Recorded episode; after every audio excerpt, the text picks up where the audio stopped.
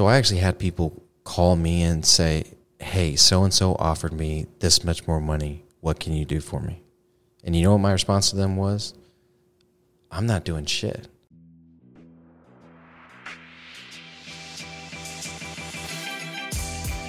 Great experiences build great leaders.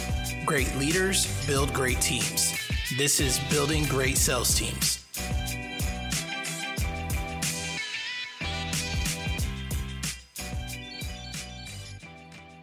All right, guys, we're doing a solo episode today. I wanted to cover uh, something that I've been getting questions on a lot lately, and that is turnover. So I, I had a, a question from a buddy the other day. He reached out to me and he said, Hey, I've got this young guy. You know, I'm, I'm paying him really good. He's coming up in the company, he's doing really well, and he's getting offers from other companies. And so, uh, how do I handle this? You know, do I keep investing in him, knowing he might leave any day, or or what do I do here, right? And so, this really gave me the idea for this episode: uh, turnover, why, and what to do, right? And during this episode, we'll go over recruiting for an entry level sales position and recruiting for volume, and understanding what are the turnover results you're going to get when you do that uh, and then, of course, how to move the needle in retaining when you recruit with that strategy. And then, as well as recruiting for quality, you know, when you're taking your time recruiting, when you're doing multiple round interviews, when you're hiring higher level salespeople, what is involved in that? And then, of course, understanding with your sales program and your company in general, turnover at a high level and how to prevent it, what to do, and then why your people are leaving if they are leaving and why your key players may leave and what to do in those situations and then understanding um, when they do leave what are the financial relationships success stories what are the implications what are the, what is the roi of all these things uh, understanding uh, homegrown versus transplant and then uh, also understanding what to do when they leave for the competition, when they steal people, when they defame your company name. So we'll walk through all those things through this episode. You know, so if you are looking for a certain piece, that's kind of how we're going to break it up there. And uh, you can move to the, to the later part of the episode if something makes a little more sense for you. But let's get into it. So when you're recruiting an entry level position and a a high volume position, you're you're running a sales org most likely or you just you know you have a roofing company that is really successful and you've got to constantly be hiring new salespeople because you've got a lot of turnover in the business, right? So uh, I would say back in 13, you know, we had about 50, 60 sales reps, and uh, we were hiring anywhere from 15 to 20 people a month, and we were turning over that same amount. I was always dealing with one to one turnover rate. In order to keep the amount of people I had, I had to hire uh, the amount of people that were leaving. So it was one to one all the time.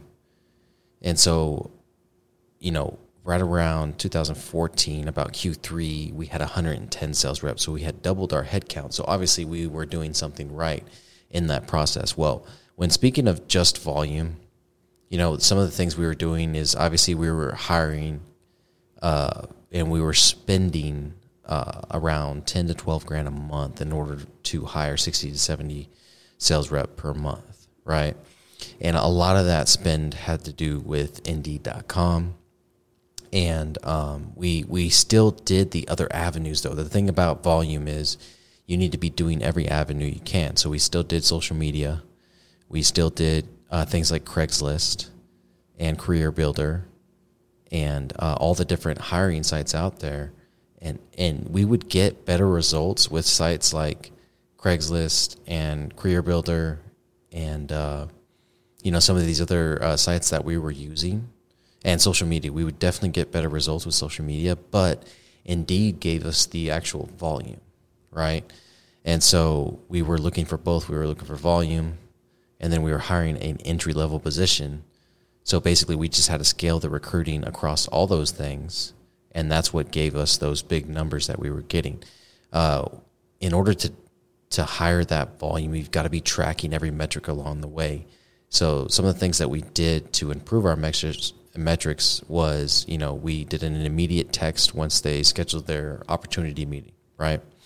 And I say opportunity meeting because that's like a group interview. And so they, they would get an immediate text when they scheduled. They would get a text the day before.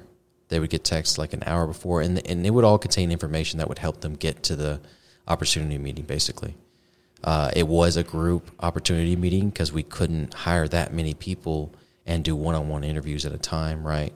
And then uh, part of our job, and the, probably one of the reasons the turnover was so high, is because we wanted to work hard at basically getting them to make the decision whether or not they were going to do this faster, right? Because we didn't want to keep them on so long and then have our trainers and our managers and our um, our staff be working on this new person coming in if they were just going to leave in a week. So we tried to scare them into quitting faster. So like right after the op meeting, we would do a, a one-on-one with the manager and uh, they would sit them down and basically say, "Hey, it's going to be hot. You'll be sweating your butt off. You know, people are going to tell you no. You know, sometimes there's loose dogs in the neighborhood and stuff like that, kind of scaring them out of the position if they didn't have the salt for it. You know, and so uh, we wanted to make sure that we got them out of the company faster, so that our trainers wouldn't waste their time training someone that was just going to quit anyways. So another thing that we did is uh, day one that they were in the field and training. I know some organizations like mine at the time did three days of classroom training and then they took them to the field just to find out they couldn't hack it in the field because the heat or whatever the case is, right? And so some of the ways that we move the needle for higher retention was anything competitive. You know, like we we noticed that during uh, March when we were doing March Madness, we had our lowest retention rates ever. And so some of the things we did was we created, and this was with a, an old operational partner of mine. Uh, this was his idea. We created uh, what we called the uh, Network Sales League. So at the time, the company was called the Network, right? So we had the Network Sales League, very similar to the NFL. And so we broke everybody up into teams. They had uh, team mascots, and you know, obviously, they were from a certain city, and so we we spent a lot of time and effort into creating a league. Basically, uh, Ralph and I did a weekly uh, report on you know who won their matches from the week before. So we pitted the teams up against each other. The most sales won that match. We had playoffs. We had a Super Bowl. And we noticed during that time we had the highest retention and some of the best performances during that time because there was something going on you know, I know um, one of the ways that uh, Vivint has a really high retention rate is uh, they have basketball leagues within the company, right? Or they have a basketball team that plays in like an intramural league, and they'll pay that fee and they'll pay for them to play and everything. And some of the guys would say, "Well, I can't, I can't leave the company because I'm on the basketball team, you know, and I got to finish that out." So, creating uh, competition, creating um, value, and creating uh, purpose outside of their compensation is how you're going to move that needle for higher retention. Some of the other things we did is we noticed, you know, we lost a lot of pe- people between the first and the fifth sale. We lost about eighty percent of every of everybody that got a first sale. We lost about eighty percent by the time the fifth sale came around. So whenever we were starting new people, we may have had a bonus at the first sale and the fifth sale. So we would spread that fifth sale bonus across the second, third, and fourth to get more money in their pocket faster, right? And and that's your goal when you're hiring an entry level sales position is to get money in their pocket faster where it makes sense, you know. And then the last piece that moved the needle for higher retention is uh, our new hire referral program. So if you came into the company and within two weeks um, referred one of your friends to come into the company, you got double the new hire rate or the new hire referral rate, right? So maybe it was 250 bucks for bringing someone into to the company and them getting hired and making their first sale. Well, you would get 500 instead. So it incentivized the new people coming in to automatically recruit any friends and family they thought would be interested in the position. And then what that did is that increased the retention rate because it obviously anytime you hire a new person that is from somebody within the company, they're they're gonna uh, they're going to perform five times better than a new person that has no ties in the company. And then your retention rate's also going to go up even more because Now you're a brand new person with this company. You're a salesperson. You're having a hard time, but you're you just recruited your friend of the company, so you're less likely to leave because you are in this together now, right? So th- those are some of the ways that we move the needle for higher retention when it came to recruiting for entry level uh, sales positions and recruiting for volume. Now let's talk about recruiting for quality. And I've gone over some of these details before. Um, and this will, you know, keep your retention rate low if you're recruiting through uh, a platform like WizeHire. One of the beautiful things is it. So if you're recruiting for quality, it's all about hiring slow and firing fast, right? And hiring slow means you have a slow hiring process in the sense that you're going to weed out anybody that doesn't match up with core values, with experience, with uh, the quality of sales rep that they are, right? And so you can use WizeHire as a really good tool for that. And uh, so one of the first way we do it is the qualifying questions, right? So you've got the application. They can probably auto fill out the application, but they have to answer the qual- the qualifying questions. And if they don't answer those questions, then they don't move on in the new hire stage, right? And you'd be surprised at how many people will not answer those questions. Probably about 50% of your hiring pool will not answer those qualifying questions, right? And then, so the next piece is the disc assessment. And so um, you can have, so basically, you have your whole company take a disc assessment, and then you get a profile of your most successful salespeople and how they rank on the disc. And then you apply that to the new candidates coming in, disc assessments, and you'll get a rating of, you know, a, a high quality match for the position or a low quality match. And so, depending on how many people you have coming in, you can kind of dictate who gets on to the first round interview based on their disc assessment. So, once you get to that first round interview, that first round interview can be virtual. This is all about minimizing your hiring managers, your sales managers, or your executives' time in hiring new salespeople coming on. So, the first round interview is virtual and that can be done in 30 minutes. WizeHire has these cool little questions and uh, templated things that you can basically conduct an interview and get help asking those questions throughout the process, as well as disposition the questions for that candidate and write in any notes so that you have everything there when making a decision between multiple hires. So that's incredibly important that you have those tools in front of you. And then uh, at that point, then it's a round two uh, interview, and you can do that through WizeHire as well. And then uh, you can make educated decisions on who to bring on. So when you're recruiting for quality like that, obviously you're going to retain more people. More people are going to be a better fit for the company, and they're going to stay longer. But that's when you're recruiting for your medium to high level sales positions. You should really be recruiting for quality. When you're recruiting for entry level sales positions, it's a lot more difficult to recruit for quality if you need to get that high volume out of them. Okay. So let's just talk about understanding high level turnover prevention, right? As a company, how am I going to prevent this turnover that happens, right? And everything that I've been talking about is un- understanding turnover rates, why they happen when you're recruiting for entry level and volume, and then even when they happen when you're recruiting for quality, how to prevent them, right? So Let's talk about that. So obviously, uh, culture is going to be the number one tool that you're going to be able to use to prevent turnover within your company.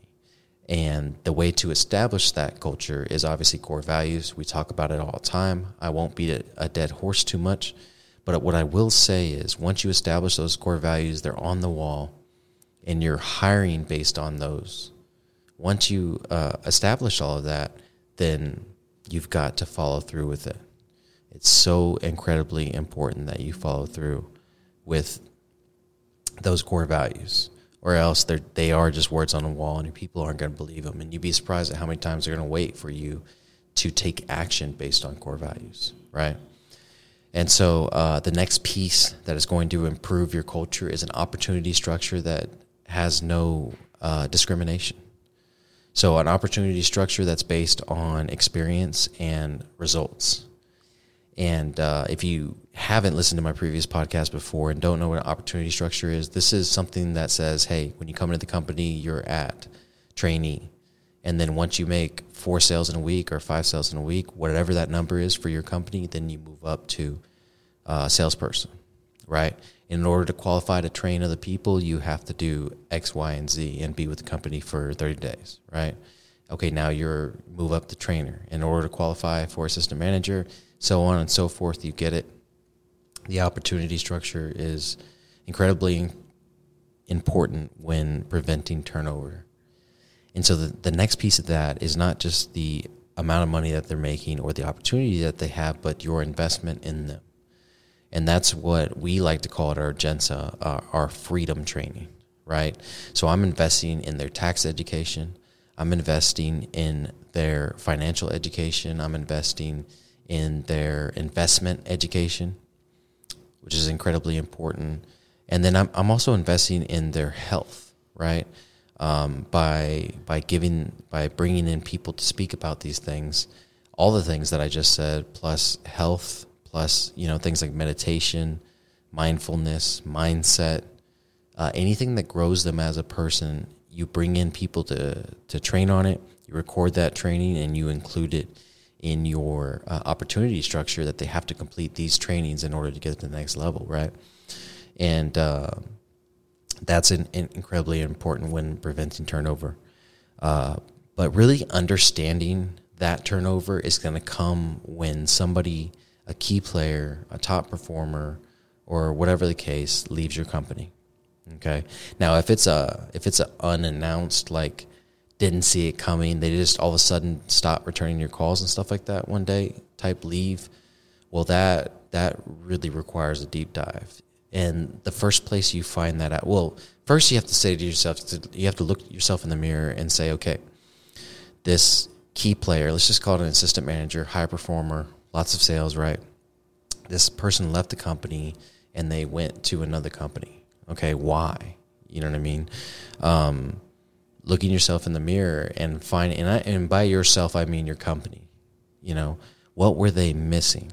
So you ask the other salespeople that worked under them that worked with them as a peer and then the person that managed them at some point they were grieving or they were airing out some grievances or they were talking about the company that they were leaving for or maybe they were going to start their own thing whatever the case is you've got to do that research instead of just saying oh they're a punk they left the company they're not about this life you know that's not good enough you've got to really investigate the situation and find out the results of that so then you can say, okay, they left for more money.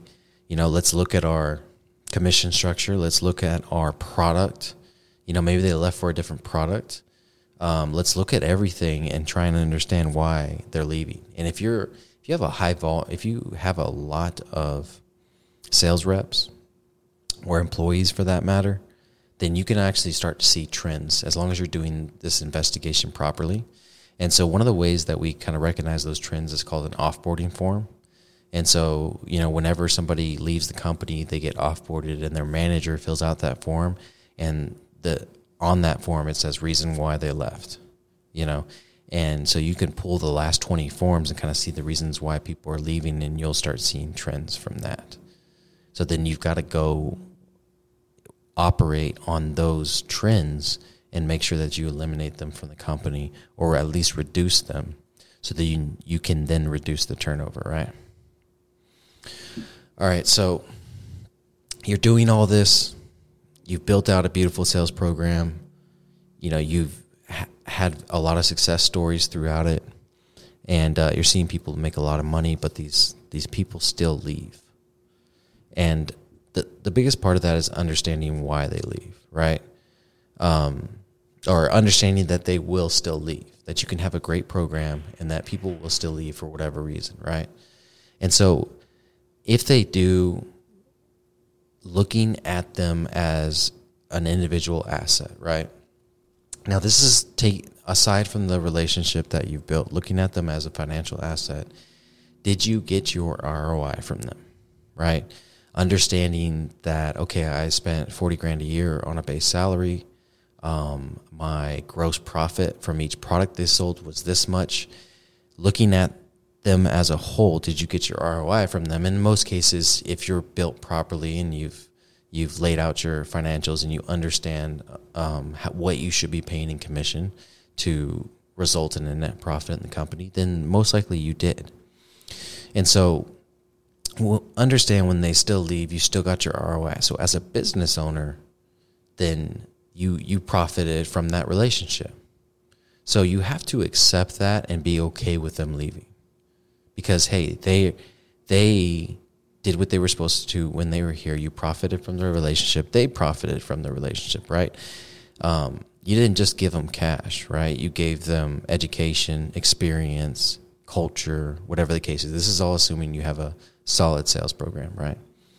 So I think once we let go of the financial piece and we don't automatically assume we lost a bunch of money on them because they went on to another company, um, then it makes it a little bit easier to accept. Okay. Now let's look at the the relationship, right? So, in not treating people just like assets, but obviously you you had a relationship with them and hopefully if they did leave they left on good terms and they they you know they basically came to you and said hey these are my issues this is why i'm leaving or um, maybe they didn't go that far but they said hey this is the best thing for me and my family okay um, that doesn't mean that that relationship ends i can't tell you how many people have left my company and then come back years later because our relationship was still intact now, we're not calling each other once a month or even once every six months or anything like that, but you see each other on social media. They're doing well. You support them. You like their posts. Just because someone's not with your company doesn't mean that they don't have a relationship ROI to you anymore, right? You know, I have people that aren't with us anymore that have started their own companies or are on different programs that I still support 100%. And it makes it a lot easier to support them when they're not in your market, too, you know? And so I would encourage all of you to maintain the relationship in, in, in whatever cadence or whatever aspect. It doesn't have to be anything too crazy, but you know, we've got to stop, especially in sales organizations, we've got to stop writing people off once they, once they leave the organization. That's not good for your your heart. It's not good for your soul um, to operate that way, to, and and to treat people like that. That they're only valuable to you if they're within your organization, right? So that to me, there's a relationship ROI that happens and that, that you keep getting profits from after they leave, right? And I know I'm talking in business terms, but um, this is treating people not just as an asset, but as human beings, right? And that, hey, I can answer that text or call or reach out to them, ask them how they're doing, or wish them a happy birthday or whatever the case is, and maintain that very, um, what is it called? Um, there's a word for it, uh, acquaintance type relationship, right? So and then and then like I said, not being afraid to. Uh, so a lot of times people leave, they go on and they do great things that they couldn't have done within your company because it wasn't their passion, right? And so it's incredibly important for us not only to promote them and to support them, but to tell those stories, right? to especially like in your opportunity meeting when people first come into the company of course you're going to tell them about the people in the company that are doing really well and successful and those are the examples right but you're also going to tell them about the people in the company that were here for six months or here for a year or here for three years and went on to start their own thing or went on to do something different and were incredibly successful because they need to understand that it's not just about it's not just about the people that are here and that's the only people you support. They need to understand that, hey, we're okay if you come into our company, you learn a skill here, which is sales or whatever the case your company does. It's okay if you come into our company, you learn a skill and you move on. That's part of life. Sometimes we are only in each other's lives for a season. You know what I mean? And your people coming in need to understand, hey, that's okay, that's part of it. Because they may have dreams in their head that have nothing to do with your company position. You're just a way for them to pay their bills while they build their dream, which should be acceptable in any organization. You should not be hiring people thinking that they're going to work for you the rest of their lives. I don't think that's practical. And I also don't think it's good for your soul, you know what I mean, to try and retain people like that, right? And so, um, understanding that there is an ROI from everybody that comes into and leaves your company, right? And then you know, understand the difference between homegrown versus a transplant. You know, we, I saw, I saw this happen recently with one of my mentors. You know, he hired a guy, um, a high level person So, you know, within the mastermind community, it is a just everybody's answer to everything is visionary and um, integrator, right? And everybody's answer to a lot of things you need to hire an integrator. An integrator is going to fix your company, blah blah blah. But you got to be willing to pay for them, which is six figures, which you know is getting them from ex-military or another company or whatever the case is. And then they have you have a a vision and they get to build the company up, you know what I mean? And that's all good and well. But that is not the answer 100% of the time. That's probably not even the answer 50% of the time. Um, because the other 50% of the time, the answer is they are within your company. You just need to recognize them, and you can do that through things like disc assessments or the EOS test to see if they're a visionary or integrator. And so I will bet on somebody that is homegrown from, for, excuse me. I will bet on somebody that's homegrown within the company from entry level to executive level every single time against someone that comes in laterally. I will 100% of the time. Because that person that comes in laterally, I mean, they left another company because there was a better opportunity. So from the get, they're not exactly the most loyal, right? Maybe they shut down their business to come work with you, right? They gave up on something to come work with you, right?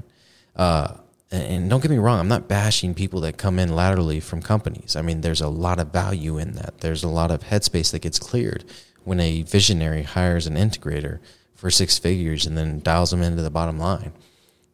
You know, but do not be surprised when a couple years later they are moving on to do their own thing, and that you were just part of what they did for a season. And that's okay. You've got to be ready for that. You cannot build your organization based on staying people staying with the company forever. What you have to build is positions with, within your organization and make sure that those positions are dialed into the culture that have opportunity to move up, that have motivation to become better humans, and that you're pouring all that into the company. No matter who's in what position. And you and that's why it's got to be easy when you hire a COO, and then several years later, they leave the company or they make a bad decision and you have to cut them loose. You can't be emotion, emotionally tied to them in terms of your business. You're going to be emotionally tied to them in terms of them being a human, becoming friends, you know what I mean? Like building something together. Yes, I understand that part. That's just, but in terms of your business, you need to be able to put somebody else in that COO position you know what I mean? And the position accept and house them and operate properly. You know what I'm saying? Because you built out the position. You didn't build out the person. Right? If you just invest in the person and um, set up the position based on that person, you're going to be in trouble when they leave. Right? And so build out your organizational structure, build out your opportunity structure, build out your scope of work. Make sure all those things are in there so people can move in and out of them. That's not good for just people leaving. It's also good for people moving up in your company or moving across positions in your company. When all those SOPs and profiles and scope of works are built out and the opportunity st- structure supports them from, from top to bottom and bottom to top, then um, you can plug and play where you need to and people that grow within your company grow within your company. And people that exit exit. But you've got someone behind them ready to replace them. You know what i'm saying? This is just business. You know we get too hung up in the the the culture building and keeping people forever. And then when they decide to leave when they decide to do what's best for their family we get upset with them. And it's like what are you why are you getting upset? They're doing what's best for their family. You're doing what's best for yours you know what I'm saying? At the end of the day, that's all we can expect from anybody. And that is an amazing core value, and that's something to be commended. So build your organization as such, right? And so that, that's kind of what we look at when we look at homegrown versus transplant. You know, to me, homegrown have better ROIs, they have better retention, you know, and the transplants are in there for a season you know what I mean? And they may end up staying with the company long term. You know, Wayne Skinner, uh, 11 or 12 years ago, he was a transplant. You know what I mean? He came from managing a Time Warner team. He was tired of Time Warner's crap, so he came to work with us. And then he just wanted to be a salesperson, you know. But I knew in the back of my head, this dude is a high level manager. You know, I, I, I struck gold here. If I can explain my dream to him and he agrees with that dream, he's going to be an amazing part of it. And 12 years later, he still is. And so that is the exception. That's not the rule. I've had plenty of other high level people like Wayne come in and out of the business. You know what I'm saying? And so, uh, but the people that I've grown from the ground up have stuck around the longest. You know what I'm saying? And the, they're the ones I still maintain relationships with today. And so, understand when they leave for the competition, and and the worst thing possible happens they they ruin the relationship. They burn the bridges when they steal or they defame, right? When they do these things, it's hard, guys. Trust me. I've dealt with it for 10 plus years now. It is not easy, but you have got to let it fucking go. You do. Um, I am never, ever, especially with sales organizations, if you don't have a proprietary product that you're selling, you know, I mean, you just had a sales team and you have a certain way of running your sales team. That is not proprietary. Okay. A lot of the concepts that you guys say that you created are created at other companies a hundred times over. You know what I'm saying? So the the problem is the ego piece. How could he or she think anything's better than what I have, right? So what happens when they steal? And by steal, I mean use your systems, use your SOPs, use your stuff, right? There typically isn't enough in there to actually justify a lawsuit, especially within sales organizations, right? And then when they go and they talk shit about your company, you know what I'm saying? You should be confident enough in what you've built and in your culture, provided you have built a great culture, right? I used to be defensive when they talk crap about my company you know, um, we made it we made it a, a, big point to always pay out people that left, to pay them out completely, so they couldn't talk crap, but they still talk crap because they didn't like this one trivial thing, or they didn't like how we ran this product, whatever the case is, right? And and I, I spent so much time defending myself and trying to prove them wrong and trying to explain myself to other people, but this last time that it happened, I didn't explain myself to anybody all I said was that individual, which was a key player in the company, that individual did not align with our core values anymore. So we had to let him go. Period. That's all I need to say about it. And they went on to, to recruit people from our organization and to defame our organization, you know, but I have confidence in what I built here and the real will recognize real. If it's a recruit coming in and they hear something, at that point, wherever they're at, that they're actually able to hear something from another company or another individual, I hope that we've shown them enough to, to say, hey, Argenta and what they're building is real. And I'm real, so I recognize it. Right. And then the same thing, if you're in the company and somebody that left reaches out and tries to recruit you and tries to like talk crap about me, you know what I'm saying? I'm hoping that I've given you enough throughout your history with the company that you'll recognize real. And so a lot of times, you know, we get upset with them for stealing sales reps and all this kind of stuff. But if, if we truly believe in our core values and we truly believe in what we're doing, then you kind of have to thank them for recruiting people from you. Because guess what? If that person openly violated core values and you let them go and then people went with them, what does that tell you?